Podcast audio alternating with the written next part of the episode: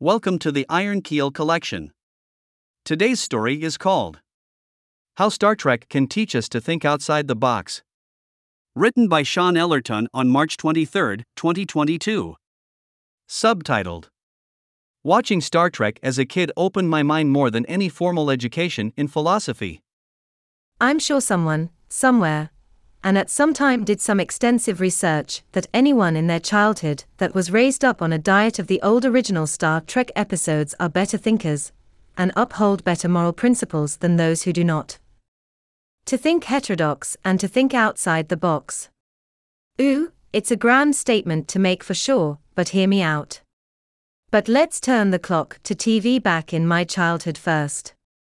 During my childhood in the US around the early 80s, the mainstay of afternoon TV was Leave It to Beaver, Little Rascals, The Six Million Dollar Man, I Dream of Jeannie, I Love Lucy, The Brady Bunch, Gilligan's Island, and many more, some of which were undoubtedly very old, heralding back to the late 40s. To be honest, most of it was average comfort viewing. Good boys and girls not to pick fights with anyone half your size. Oh geez, Mr. Johnson. That was swell. I didn't know you're not supposed to fight, with girls all respectable working parents, must wear a suit at work while the wife cooks in a dress, while the man puts his feet up on the lounge table with a pipe. Cleaning, cooking, ironing. That's woman's work. Masculine shows with Lee Majors doing amazing things in a manly way along with his bionic powers, but with Wonder Woman, we need to have a bit of leg to show off. As a man, I'm not complaining, but I'm curious how many women watched Lee Majors and thought I'd like a bit of that. It wasn't so much to do with the 80s, but the fact that El Cheapo TV broadcasting meant that reruns and reruns from the 40s, 50s, and 60s made it so that most kids living in 80s USA were brought up on these principles. Sure, some were good, but wow, how many of them are outdated? And do I remember a single episode of any of them? I really cannot, as most of them were quite unremarkable. However, there were a few shows which stuck in my mind as being paradigms of timeless examples of upholding good morals and principles, even to the extent of teaching philosophy in a fun and entertaining way. The three shows I remember most vividly are Doctor Who, I remember Tom Baker the most, The Twilight Zone, and of course, Star Trek, the original ones with Spock, Kirk, and the bargain basement effects. I remember virtually every episode in mesmerizing detail, including the messages they were trying to deliver. There were a few duds, but given the budget these producers had and the strict timelines, these shows were knocked out of the studios and into the TV sets of millions of viewers with astonishing success. Forget the cheap effects like foam boulders, wobbling spaceships, robots with rubber hoses purporting to be tentacles, and bendy walls. It just didn't matter. It should always have been treated as theater. The acting and the stories made their successes. Star Trek dealt in a very positive way that mankind can evolve and adapt successfully in the known universe, provided certain principles and morals are upheld. Equally fascinating stories delivered by the Doctor Who writers concentrated more on the malfeasance of alien societies, some of which were very frightening and highly dictatorial the Daleks, Cybermen, and the Sunmakers, along with their nightmarish steam execution device, being great examples. Unlike Star Trek, it was more focused on the acts of the Doctor and his small team of people to save the day rather than a collective in the guise of a galactic federation. Star Trek had less in the way of monsters and beasts than Doctor Who, making it rather more human focused. And when they did have the occasional beast or two, they were usually comically funny, like the green Gorn lizard like man in the episode, Arena, who failed to squash Kirk's head with a foam boulder in a fight orchestrated by a more superior, an ethereal form of intelligence, or that of a defensive silicon based life form portrayed by a moving foam rock by way of a couple of people shuffling under it in Devil in the Dark. They were great stories, though, and memorable with their messages. To this day, Star Trek was never interested in making a good monster or alien species, but preferred to continue sticking bits of plastic and rubber on people's faces, whereas Doctor, who made great effort in later years to churn out quite effective and frightening aliens like the Weeping Angels. Twilight Zone was different again and focused more on what ifs, opportunities lost, bad dreams, and otherworldliness. They were more akin to the writings of Ray Bradbury and Roald Dahl. Walking around a town with no people.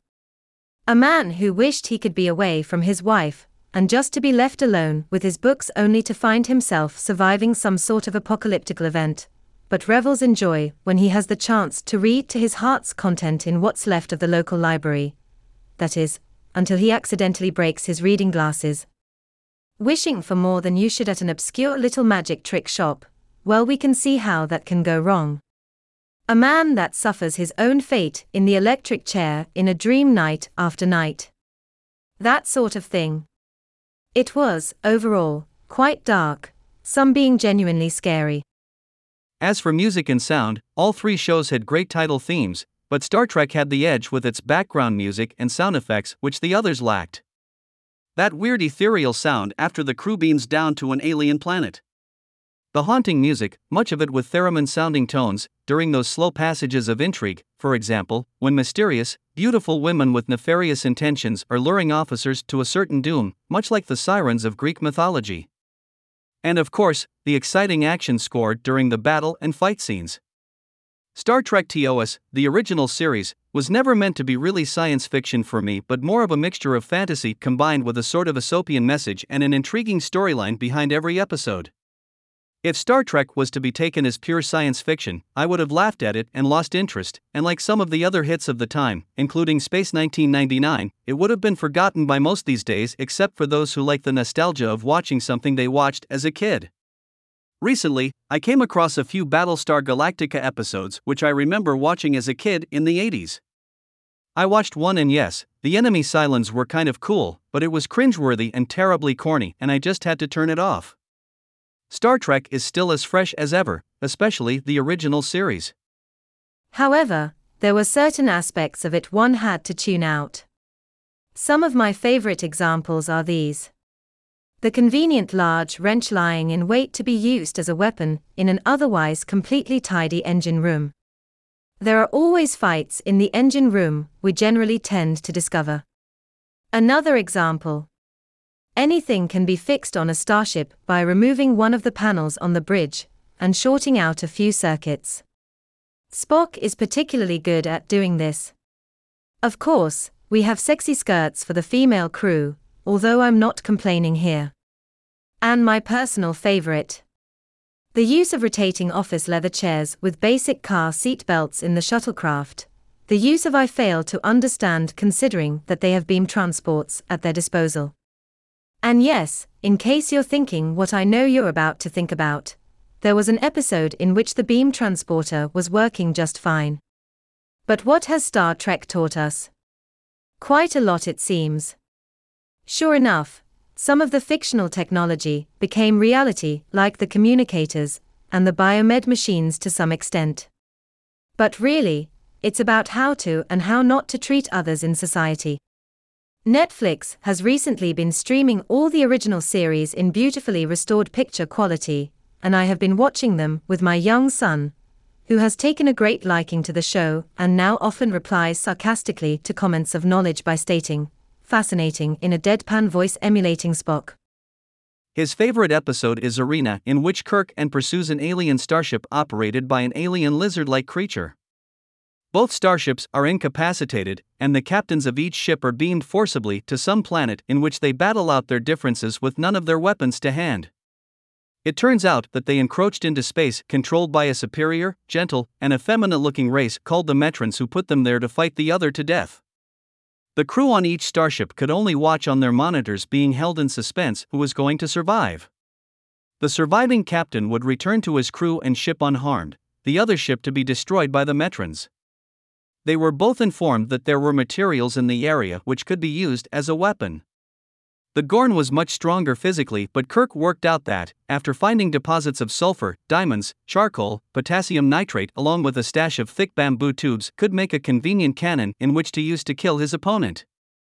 The mechanics of doing so effectively is, in reality, quite fantastical, but Kirk did manage to shoot a load of diamonds into the Gorn, which injured him terribly, leaving Kirk with the chance of smashing his head in with a boulder. But he does not, demonstrating the value of mercy. The Metrons are impressed and let both ships and their captains go unharmed, quipping that mankind has a chance after all. Incidentally, when I was 12 or so, I was given a chemistry kit, and after watching this very same episode, made up the same concoction, put it in a jar under a large rock in the adjacent playground, and lit a fuse in it. I had a supply of fuses because I was into rocket building. I ran for cover, but disappointingly, it didn't go bang destroying the rock into smithereens, but rather hissed violently, leaving the rock heavily charred and burned. I was to later realize that I needed pressure and a bit of mercury fulminate to make this happen. Imparting this sort of knowledge to curious boys' minds would be the cause of much alarm to most parents, but my mother knew nothing of what I was doing, nor did she have any interest in Star Trek. But this is a story for another occasion. Apart from learning how to make gunpowder, there are too many examples of valuable messages to be taken away from watching Star Trek to be cited in one article. But there was one other episode which still troubles me to this day, and is one of my favorites The Taste of Armageddon. In this episode, the captain and a small consignment of officers find themselves, despite many warnings not to go there, beamed down on a civilized and highly developed planet seemingly untroubled by any sign of war.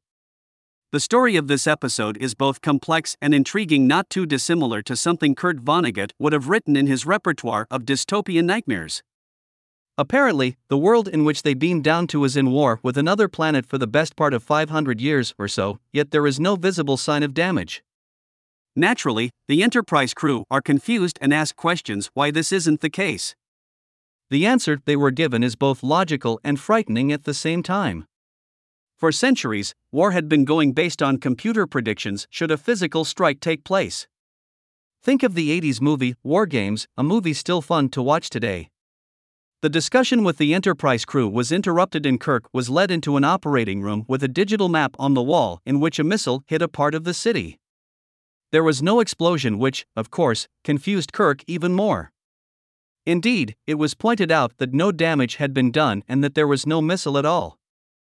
However, the residents who lived in the area affected in the simulation were summoned to enter their local disintegration chambers, a device which, I would assume very quickly and mercifully, kill anyone who enters it. In this society, everyone was brought up and raised to do so without question. This principle alone is horrifying to the extent that certain narratives in the real world work this way as well.